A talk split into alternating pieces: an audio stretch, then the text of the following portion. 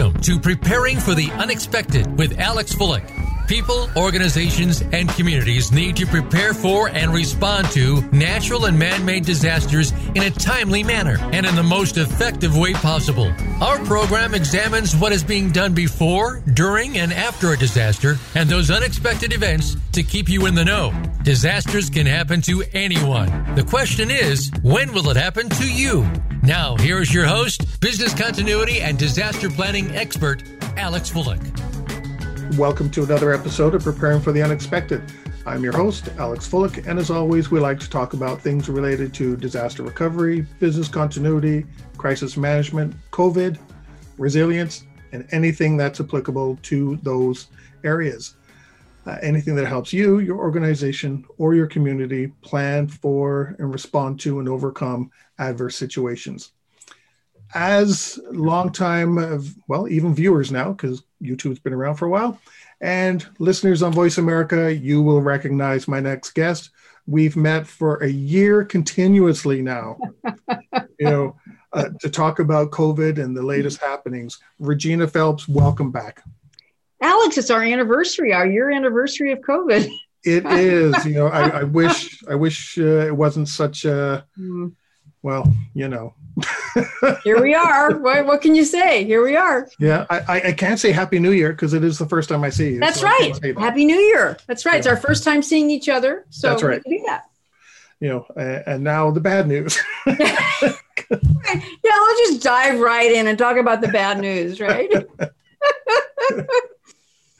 well, it, it, you you said it, you know, a moment ago. It's been a year since uh, the first case was uh, uh, identified in, I think you identified where too? Uh, yeah, in Washington.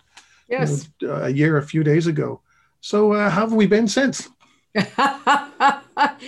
know, I, I, I, sometimes I feel like not only is this Groundhog Day, uh, I, I am uh, sad to say that I'm not going to be able to deliver you a great deal of good news right now uh, because of what's going on. And so I think I'm going to frame our conversation to be essentially what I call V2 variants and vaccines. And so that's what we'll be talking about today.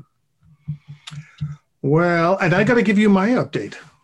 Yes, please. For, for Canada, I'll, we'll we'll start off on, on ours because I, I, well, I kind of know where yours might be going. So yeah, I'll, give, I'll give you an idea of what's happening here up in Canada.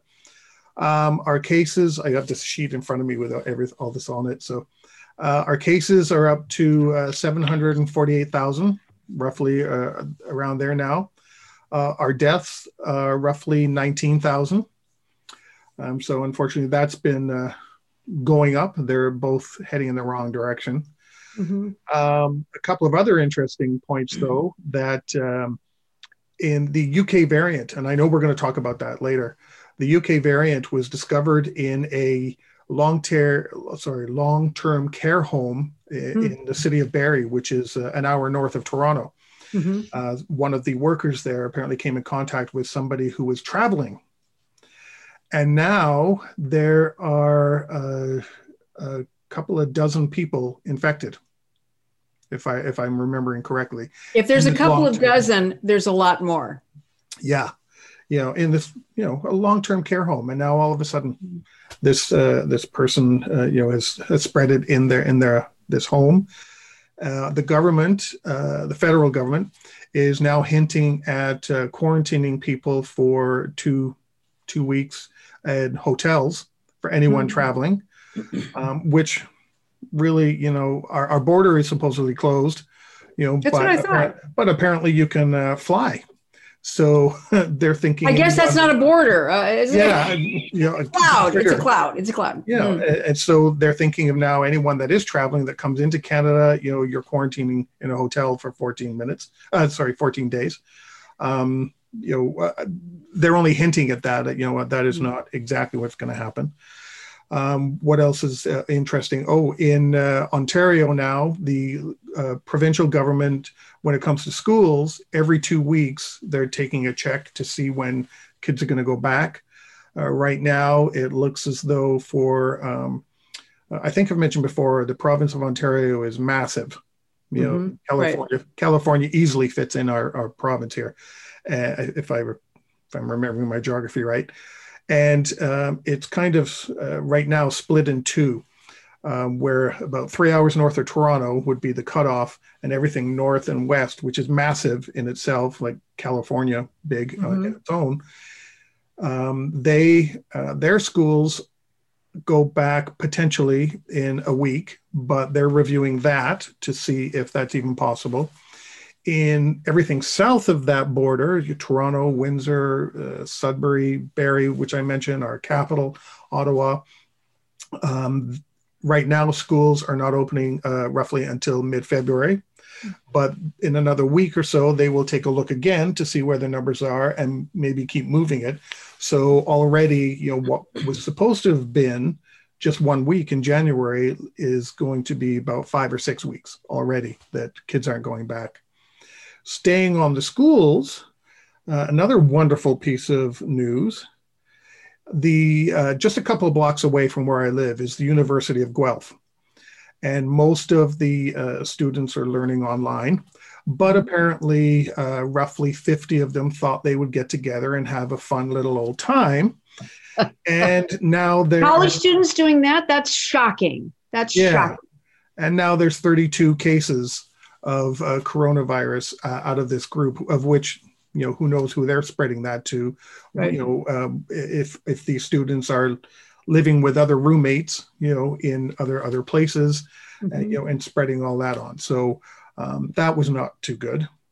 And was there anything else? Oh, yes. And if I go in the other direction, in the city of, uh, I believe it's Waterloo, Cambridge, Kitchener, uh, there's uh, a couple of churches there that are now upset because people should be able to worship. And, you know, I understand, you know, how, how um, people feel about that.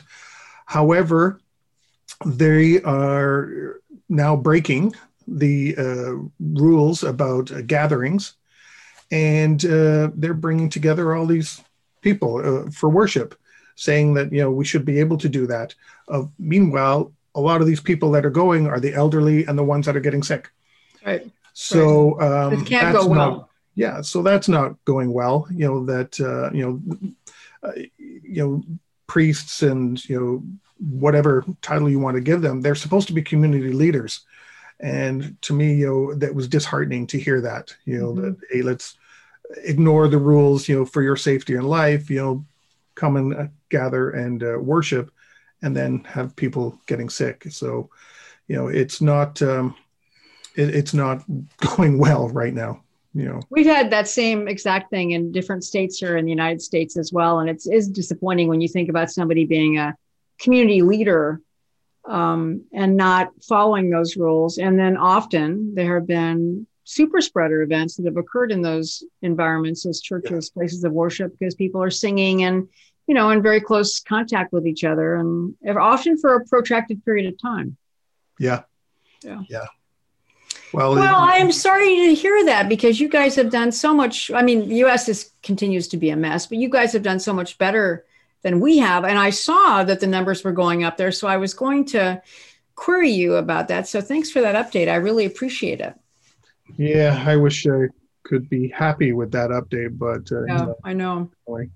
Well, you're not us. I mean, that's the good news is is that we are we are the United States remains in you know the number one spot for both cases and deaths. So we are just uh, ramping along. We just hit 25 million cases. We hit 400 100,000 deaths five days ago. It's already up to 420,000 deaths. So you have 19,000 deaths. We went through five, 20,000 deaths in five days here in the United States to give you a sense of how bad that is, right? I mean, that's pretty chilling.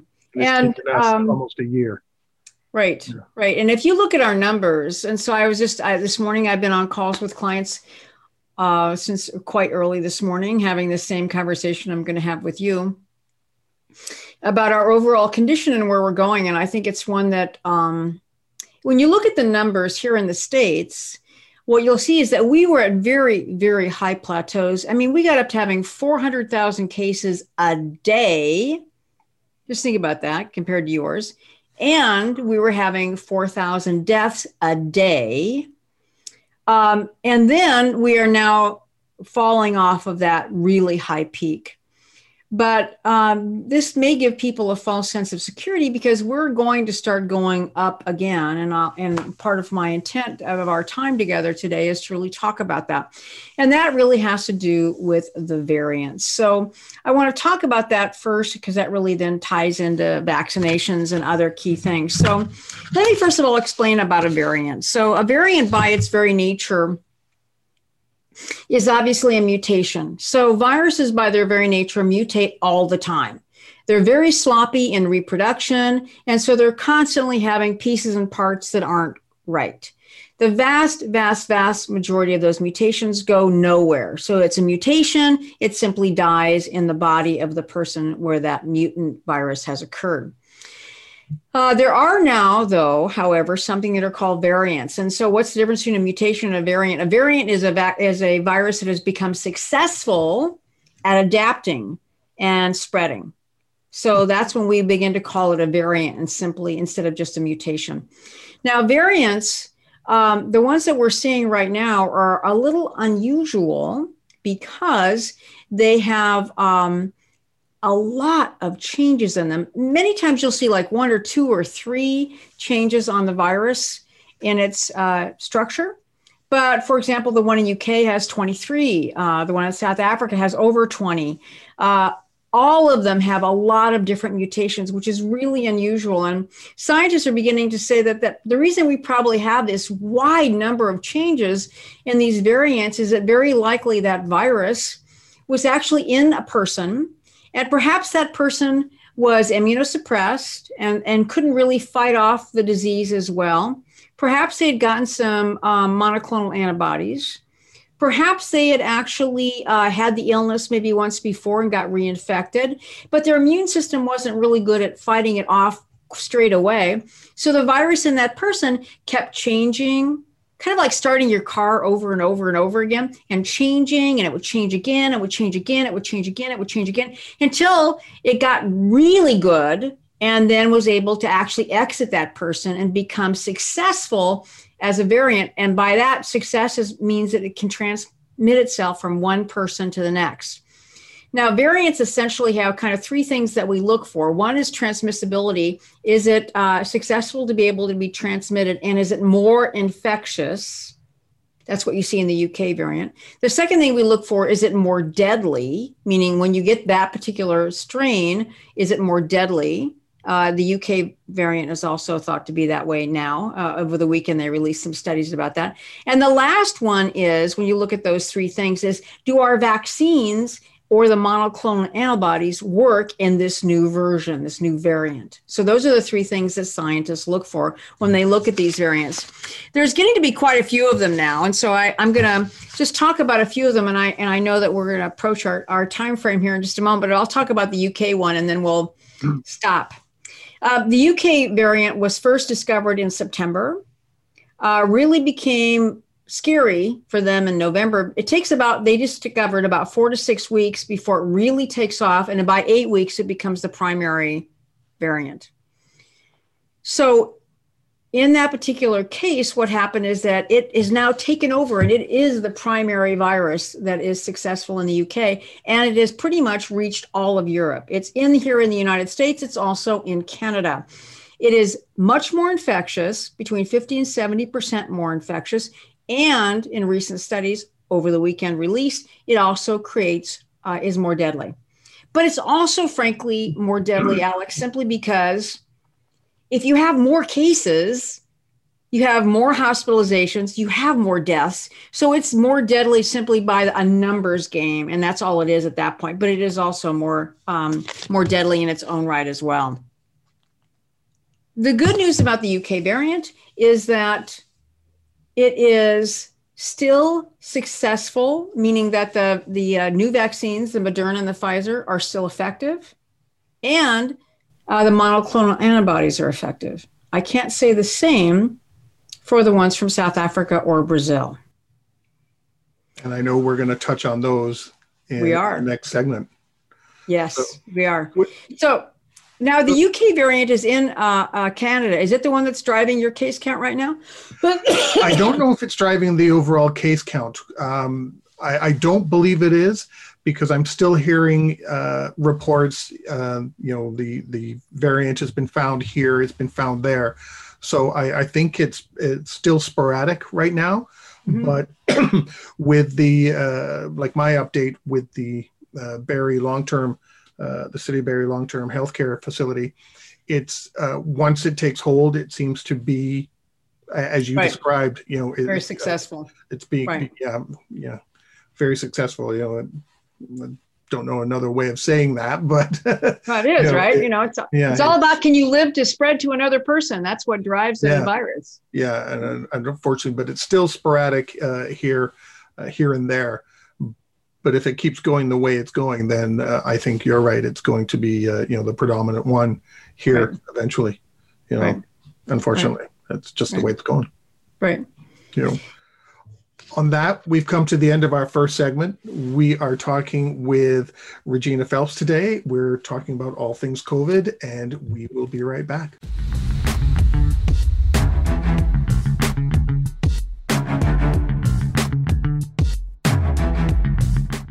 Become our friend on Facebook. Post your thoughts about our shows and network on our timeline. Visit facebook.com forward slash voice America.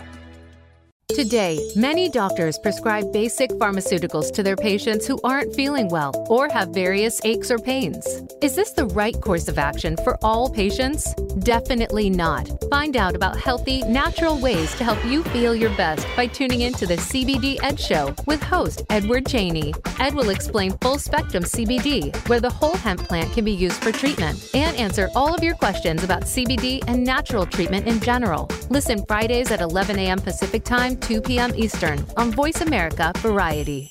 Moving forward can be difficult to do sometimes. There is always something going on. Many times, nobody else knows exactly what you're going through. If you are experiencing pain or loss, even something unexplained that is missing in your life, you'll want to tune into Go For It with host Joe Hausman. Joe and her guests will show you laughter and love. Sometimes you just need something a little positive in your week.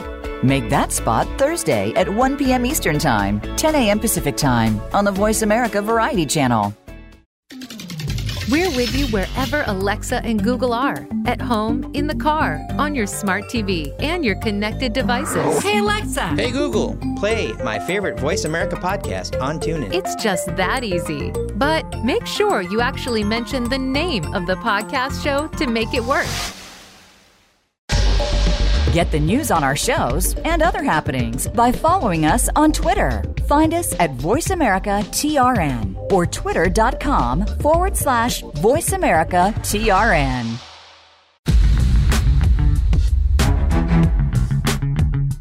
You are listening to Preparing for the Unexpected with Alex Fullick. Email your questions to info at stone-road.com. Again, that's info at stone-road.com. Now back to preparing for the unexpected. Welcome back. We are talking with Regina Phelps about all things uh, COVID related for our January 2021 update. Regina, you started talking about the uh, the uh, variants, and um, you gave us an update on the UK one. Now, how about um, you said South Africa, and uh, I think there's another one too. That uh, oh, actually, there's there's there's quite a few. I think it's going to be like a whack a mole kind of situation. Ooh. So the the so the UK variant was the first one, and let me just stop and say one thing, um, Alex, and that is that last year there was sort of one big mutation that occurred with the virus when it split and it went to uh, Europe. So there was the Asian strain and then the European strain. But then, surprisingly, there wasn't much difference. Uh, there was very little change in the virus for those two groups all of last year. So we were kind of thinking on some level that, wow, we missed the bullet, right, of having something that's frequently changing like influenza. but no. Uh, so what we're now into really is is the is the uh, the year of the variants is how I would look at it. Well, what, so what trigger you got you got me thinking now. What triggers these variants? Is it the the um, the the air? Like Northern Europe has different air than Southern Europe. Is it the food? You know, nope, it's, it, nope, it's not at all. It's none of those things. It's it's basically what happens when it gets into a person, and it, what happens is if it gets mm-hmm. sort of mm. stuck is is the example I gave earlier is that it okay. gets sort of stuck and it keeps reinventing itself and then mm-hmm. it comes out. And so that's what happened okay. in the European strain and why in case you remember Italy had such a devastating mm-hmm. yep. effect and so many deaths. It was because of that successful mutation that had occurred. Um, but the so the we talked about the UK. I want to talk about the one in South Africa, which is very similar to the one in Brazil. It has not as many mutations about 20. But the mutations are um, more concerning because they really are in the spike protein. Now, if you remember the, the what the virus looks like, right? It's a round ball with all these spikes all over it, and that's what allows it to come into your body, penetrate one of your cells, get in, and begin to reproduce. So the the spike protein is where all of the uh, vaccines are aimed at. You know, when you when you make a drug, you have to aim it at where you're going to kill the the virus or the bacteria. It's aimed at the spike protein, uh, and so and so are the monoclonal antibodies. So the big concern when they saw the changes in South Africa and the Brazilian one is that oh my gosh, will the vaccines still be effective?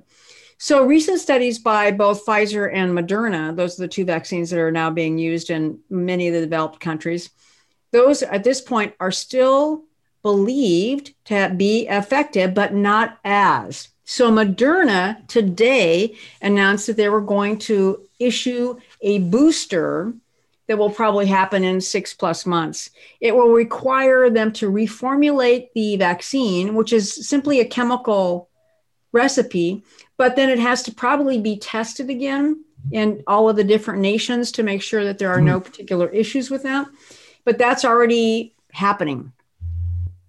Now, there's a whole new set of variants that are coming out of the United States. My state, California, uh, there are two. One of them was a, a, a, variant that was originally found from Denmark that ended up here in Northern California.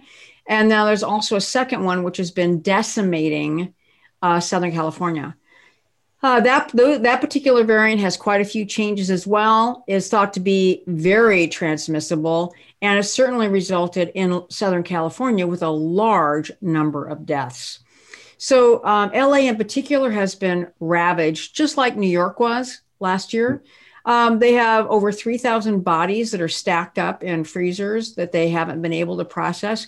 And in fact, they just recently, and this is just so horrifying, they had to actually change the air quality standards in LA County so they could do more cremations. They have so many bodies to process. It's just horrifying. So the the thing about these variants are is that and now they're starting to sprout out all over as I've said to all of my clients is that you have to really rethink what your return to an office is going to be because remember this is aerosol transmission uh, indoor spaces are not going to be good. I think everybody was sort of hoping and praying that by the summer the vaccine would be able to get us to a new place. And kind of overarchingly, I have said to all my clients, I think you need to think about the fall and maybe even the early or late winter. So we're into the end of 2021 or the beginning of 2020. I don't think, at least in the United States, that people are going to be able to safely occupy an office anytime soon. I'm I'm going to go back a step because I, I, was was thinking with the Spanish flu back in um, you know 1918. Mm-hmm. Were there a lot of different variants that you're aware of that came out of that one as well? Like, are That's we? a good question. Are we experiencing question. the same thing that they did, but we may have not realized that part? Like, we didn't take it into account this time mm-hmm. around. That's a great. That's a great question. The answer is that it's really impossible to know that because, of course, there was no genetic sequencing back there, and there really isn't good samples. But let me just say something about influenza because you raise a really important issue, Alex, and that's this: influenza is really, really different than the coronavirus. And one of the key things to remember about influenza is it likes really cold weather and it likes dry conditions. So think of being in the winter, you're inside, you have the heat on, and it creates a drier environment. And so it spreads when people are close together and in a dry environment, but it's very seasonal. And what happened in 1918 and 1919 is that it would go into a community, it would blast through a community, and then in about eight weeks, it was gone. It did not come back again till there was another seasonal change. And so the difference between influenza and the coronavirus is that in the coronavirus, we are just hard on all the time, anytime. Uh, people are not behaving themselves, not masking, not distancing, etc. That's all the virus needs is a vehicle. And it doesn't matter whether it's hot and humid like Georgia or Florida in the summer, or it's freezing cold. It's happy in all environments. So it's really different from a transmission perspective than influenza, unfortunately. And I think when, because we never had a coronavirus pandemic before, no one really knew what to expect. And so there was a lot of speculation that it would go away, you know, in the summer. Didn't change at all anywhere in the world. Yeah. So that's the unfortunate thing. So yeah, we can't compare it to the 1918 flu at all. Uh, I was it was was I, was just kind of wondering if you know with all these variants that are now getting identified, if hey, did that happened back then too? You know, it, should we be surprised or not surprised? But you know, you you kind of answered that. You know, you know the, the thing about the variances is that uh, here in the United States, and I do not know about Canada, but in the United States, we have done an abysmal job in doing genetic sequencing. So, and we're one of the very few developed countries that did not have set up right when the pandemic began, a genetic sequencing program. And the way that very commonly works is that you look at all the samples taken across the country. The government will predetermine, you know, we're going to do genetic sequencing on 1% of them or 2% of them. And they kind of dipstick all over the country. And then they pull up a sample, they do a genetic sequence on it, and they can actually see is it any different? So here in the US, we have had no funding for genetic sequencing. And the only sequencing that has been done has been primarily either out of universities who were kind of interested about what was going on, and some states were doing some sequencing.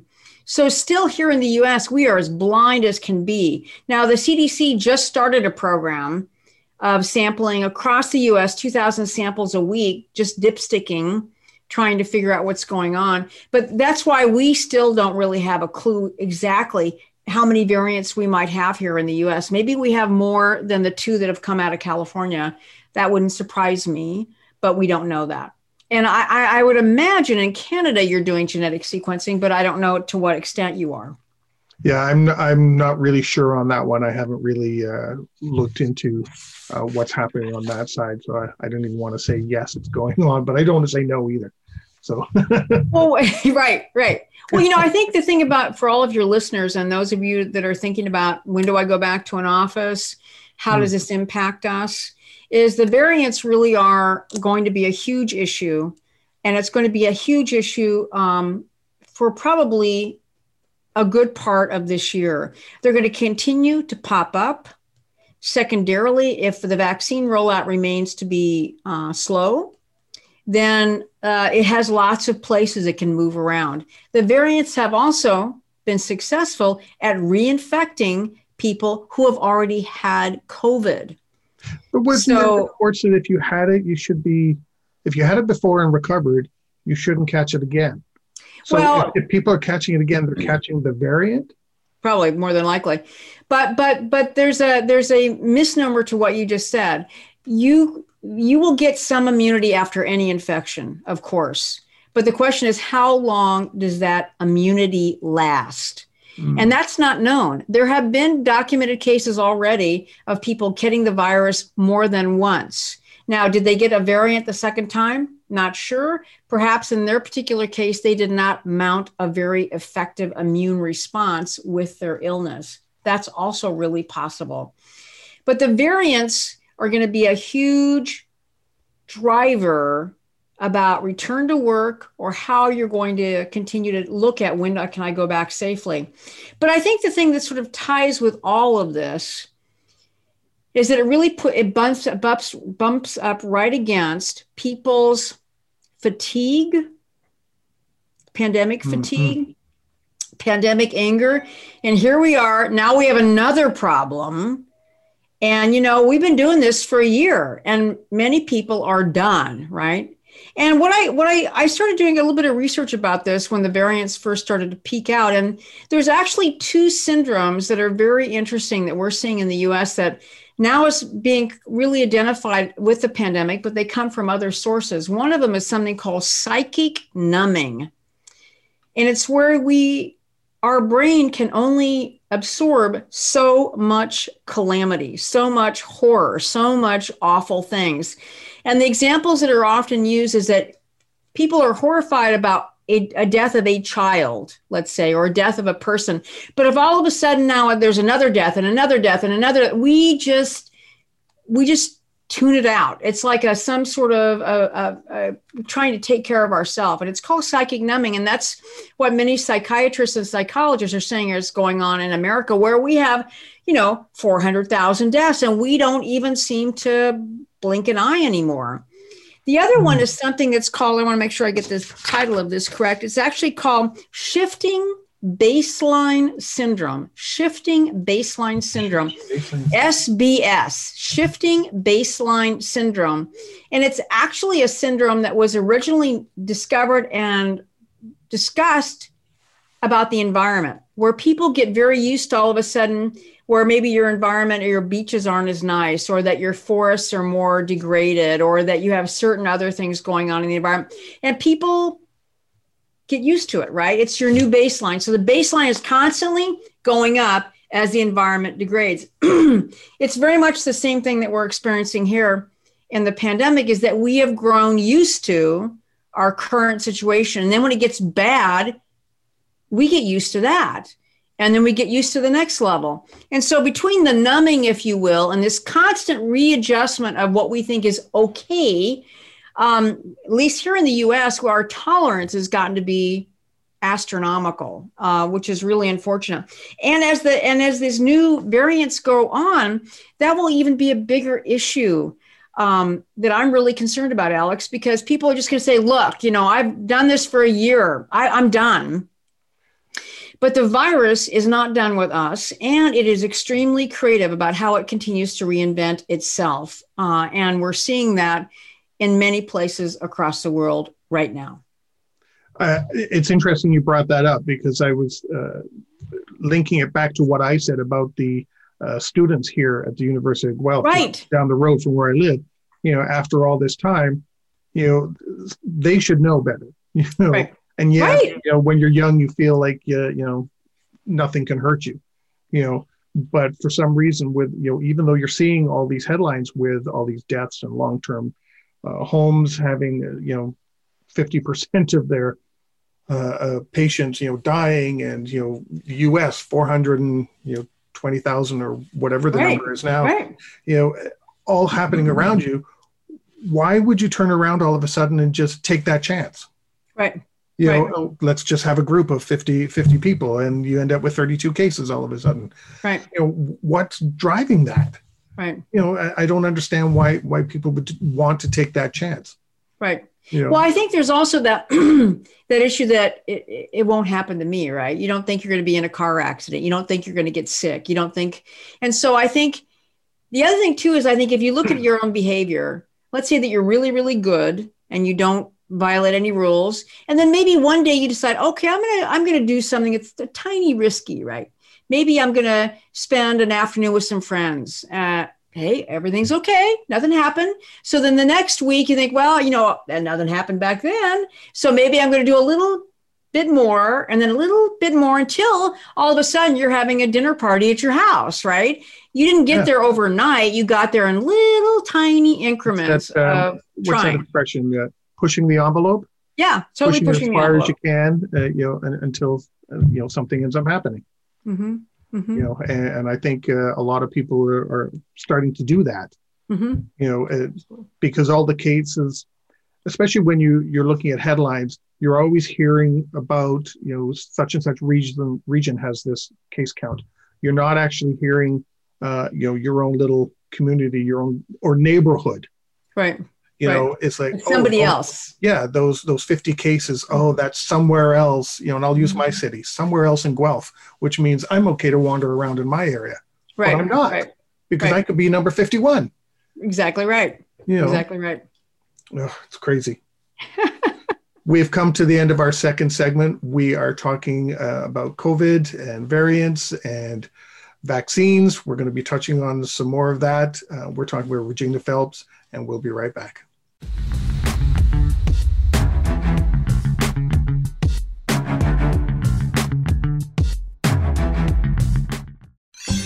Your favorite Voice America Talk Radio Network shows and hosts are in your car, outdoors, and wherever you need them to be. Listen anywhere. Get our mobile app for iPhone, Blackberry, or Android at the Apple iTunes App Store, Blackberry App World, or Android Market. Want an insider's pass to everything that goes on in Hollywood? Join Summer Helene every week for Behind the Scenes. Summer Helene is known as the Duchess of Hollywood because she knows the insiders, legends, and celebs and brings the stories, the gossip, and the backstage scoop. It's the real Hollywood, though. So this program is for adults only. Behind the Scenes can be heard live every Friday at 4 p.m. Pacific Time and 7 p.m. Eastern Time on the Voice America Variety Channel. If you are working on your path to enlightenment, may we suggest another guide point to help you get there? It's Soul Healing Conversations with your host, Roz Kincaid. Roz and her guests are making this show a safe place to find balance, healing, and transformation. You'll learn how to manifest the best version of your life. Make sure you join Roz every week for Soul Healing Conversations, live every Wednesday at 3 p.m. Eastern Time and 12 noon Pacific Time on the Voice America Variety Channel. Become our friend on Facebook. Post your thoughts about our shows and network on our timeline. Visit facebook.com forward slash voice America.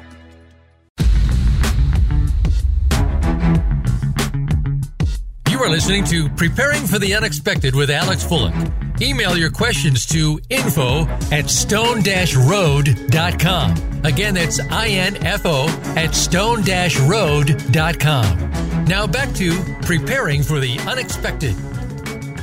Welcome back. We are talking with Regina Phelps about all things COVID. Regina, let's talk a little bit more about the vaccines and uh, uh, the rollout. Mm-hmm. You know, so here in the U.S., of course, we've had a variety of issues, uh, and again, the the U.S. government uh, under the Trump administration really did no planning for anything beyond the creation of the vaccines, uh, which was obviously a huge thing. But there was no funding or or activities of planning really about how to roll it out. And we're different than Canada because we don't have a public health or a, a, national health system. And so every state, you know, everybody has different insurance. It's complicated. And here in the United States, we view public health different differently than a healthcare system. And so nothing is coordinated, nothing is universal. And so it's a huge logistical problem. Um, and so I think Biden's going to get his arms around this, but what that's meant is that we've had a much slower vaccine rollout. Here in the US, we also um, uh, had a very uh, structured way of rolling it out, which actually, from a scientific perspective, made perfect sense, right? You're doing older people, first of all, in nursing homes and people that work there, and then all the healthcare workers. And then next after that would be people over 75 and some essential workers. And then after that, it was people over 65 and other types of workers. But it's complicated. And it's one thing to come up with a good scientific rationale, it's another thing to try and administer it. So I think what Biden's going to do is he's going to really consolidate some of those categories and make it a much easier and cleaner. You know, because I can you imagine how can you go prove you're an essential worker if you go to a a, a clinic to get a vaccine because you know what do you need to bring a pay stub or something? I mean, so it's yeah, crazy, yeah. right? It's crazy. So uh, the first thing they're going to do is they're going to really um, uh, collapse many of those categories together. The second thing that they're also going to do is that they're going to open up mass uh, vaccination centers in many different venues, like Disneyland right now is going to be a mass vaccination center. They're training many more people to administer uh, these injections. And then, and then fourthly, they are just doing a huge push and education campaign uh, but again, they're playing catch up because uh, they didn't start until January 20th, and that was only just a few days ago. So it's really the push to get the vaccine out for many different reasons. We're not going to have any possibility of a normal life, whatever that means anymore, uh, until we get a large number of people vaccinated. And let me just say, Alex, that the number of people that have to be vaccinated is also likely going to be higher than was originally forecast. Most people believed it would be around 70% that would need to get the vaccine because of the high high transmissibility of some of these variants. There's a lot of belief that that vaccine number is going to need to be somewhere between 80 and 90% in order to really fully stop it. Now, if you get started getting um, more and more people vaccinated, you're going to have less community spread, of course, but still you're going to have community spread.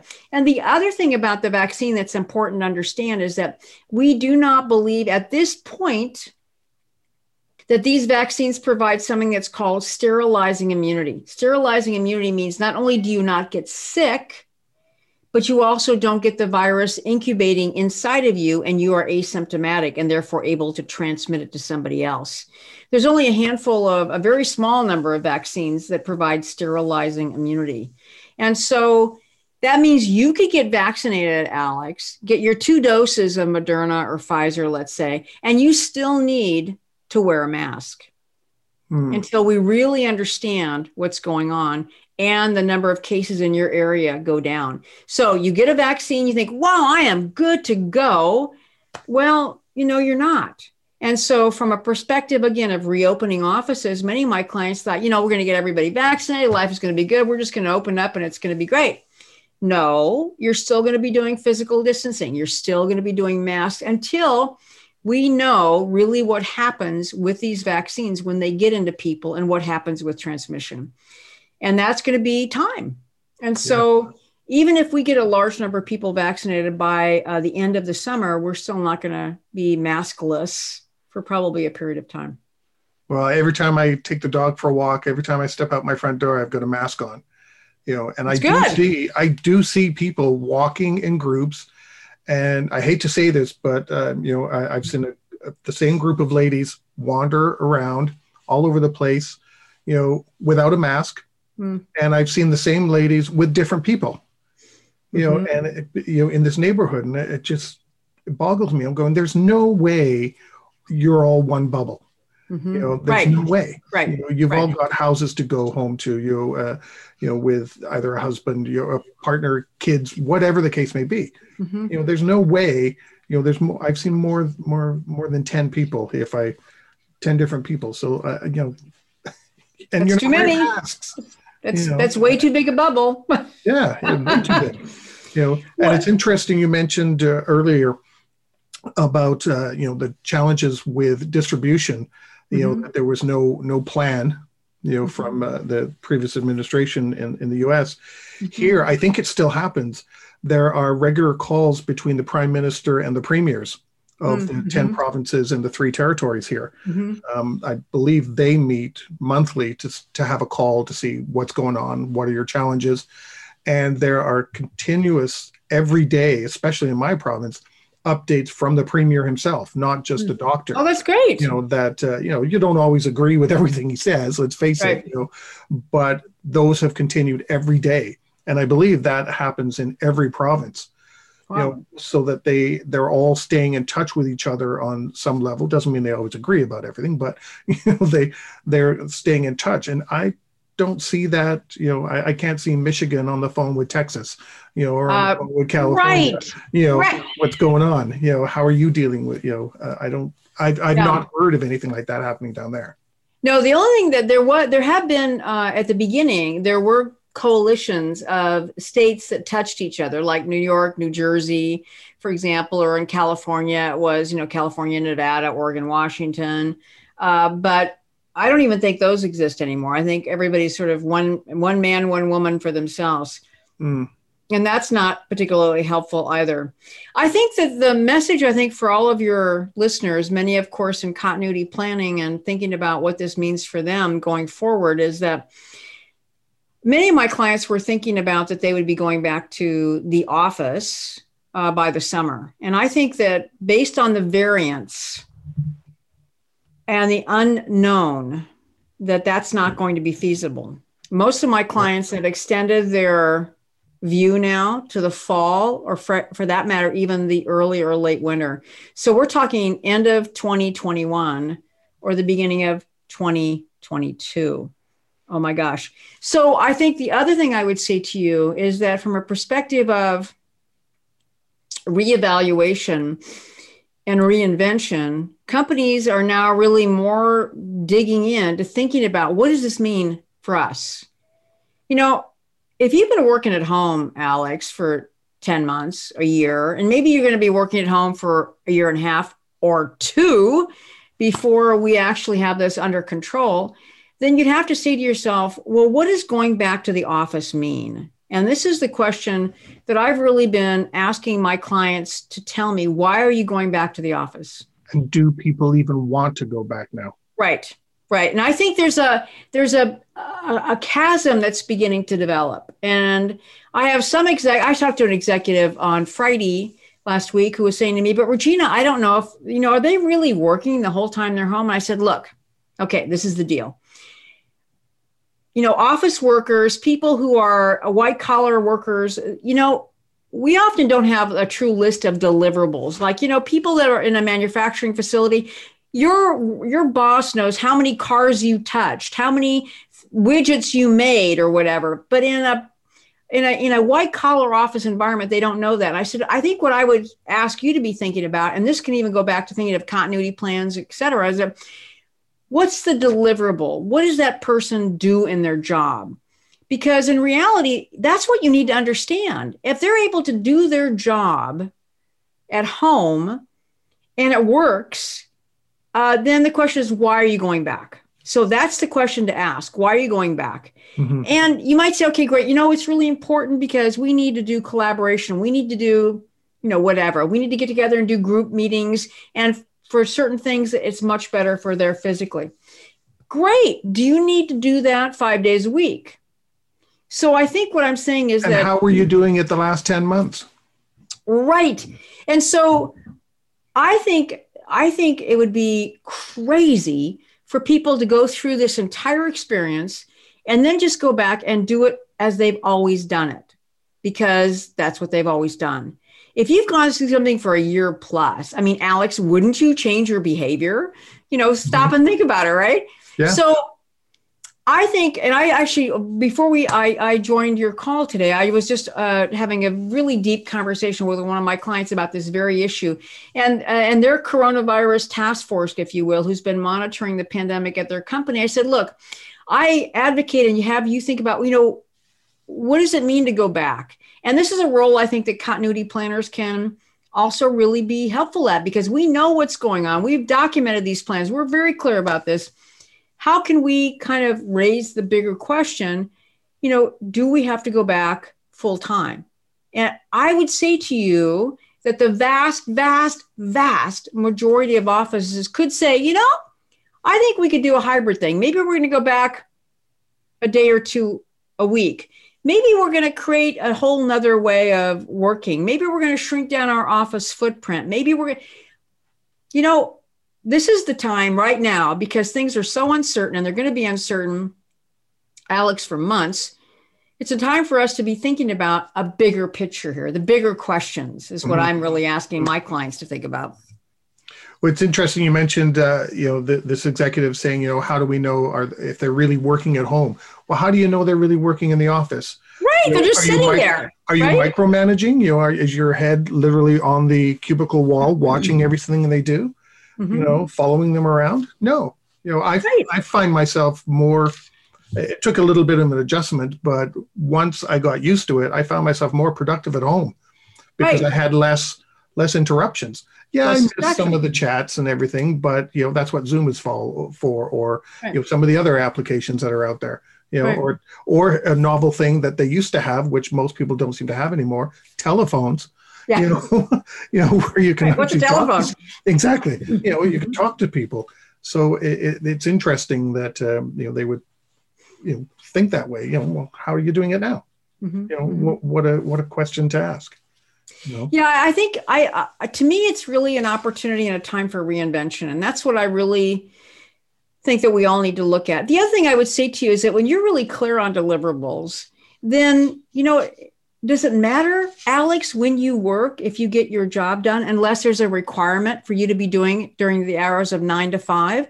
Because yeah. think about everybody that still might be homeschooling. You know, if you can do your work between 12 and 4 o'clock in the morning and you get everything done, what difference does it make? And so you get paid for eight hours and you got everything done in four? Good on you, right? I mean, that's part of the issue is I think we are asking bigger questions now. We need to be thinking about about this beyond this moment of oh my gosh we have to get back to the office because i think that's not true the other thing i would say about for our continuity planners is this gives us a great opportunity to go back in and really make sure that that, that we have clear processes um, you know our sops are clearly laid out in our continuity plans that we've really i mean there's a lot of great work that's been done here and we need to make sure that it's documented and not lost and how we can recover businesses because you could have a situation in Canada, as I could here in the United States, where you have some big widespread power outage. We're all working from home. Then what?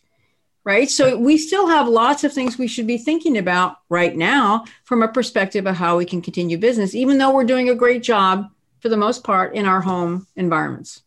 Now, there's a scary thought. I know we've only got two minutes left. You mentioned big power outage. Can you imagine right now with everybody working at home and mm-hmm. experiencing that power outage back in 2003 on the well you know i exactly. Yes and what i would what i would say to you is uh, we have done a variety of extra I've, I've been i've done normally i do about 100 exercises a year. This year i've only done about 50 because of the pandemic. But i've been trying to focus on topics like that. Everybody's working from home. We have a power outage, we have an earthquake, we have whatever it is, and it's a regional event. People can't just get in a car and go someplace easily.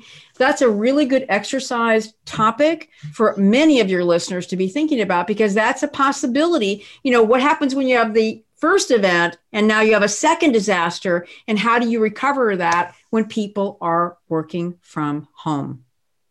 And on that, we've come to the end of our January update with Regina Phelps. you know, Hopefully, I'll be happier or, cheerier in February, but don't count on it. Well, yeah, I was going to say I'm, I'm not going to put any money down on that one. Just not not with the way things seem to be going, and who knows? Right. There may be more students in my area being silly, so who knows? But thanks again for your sharing your time and uh, all the updates on uh, COVID and other things, all the questions, especially with that going back to the office uh, piece. I think uh, a lot of people are going to be rethinking their plans over the next little while. Mm-hmm. You know, so thank you once again, Regina. And I know we'll As be always, talking in uh, four weeks again for our uh, next update. Yeah. And to everybody listening and everybody watching, stay prepared, everyone.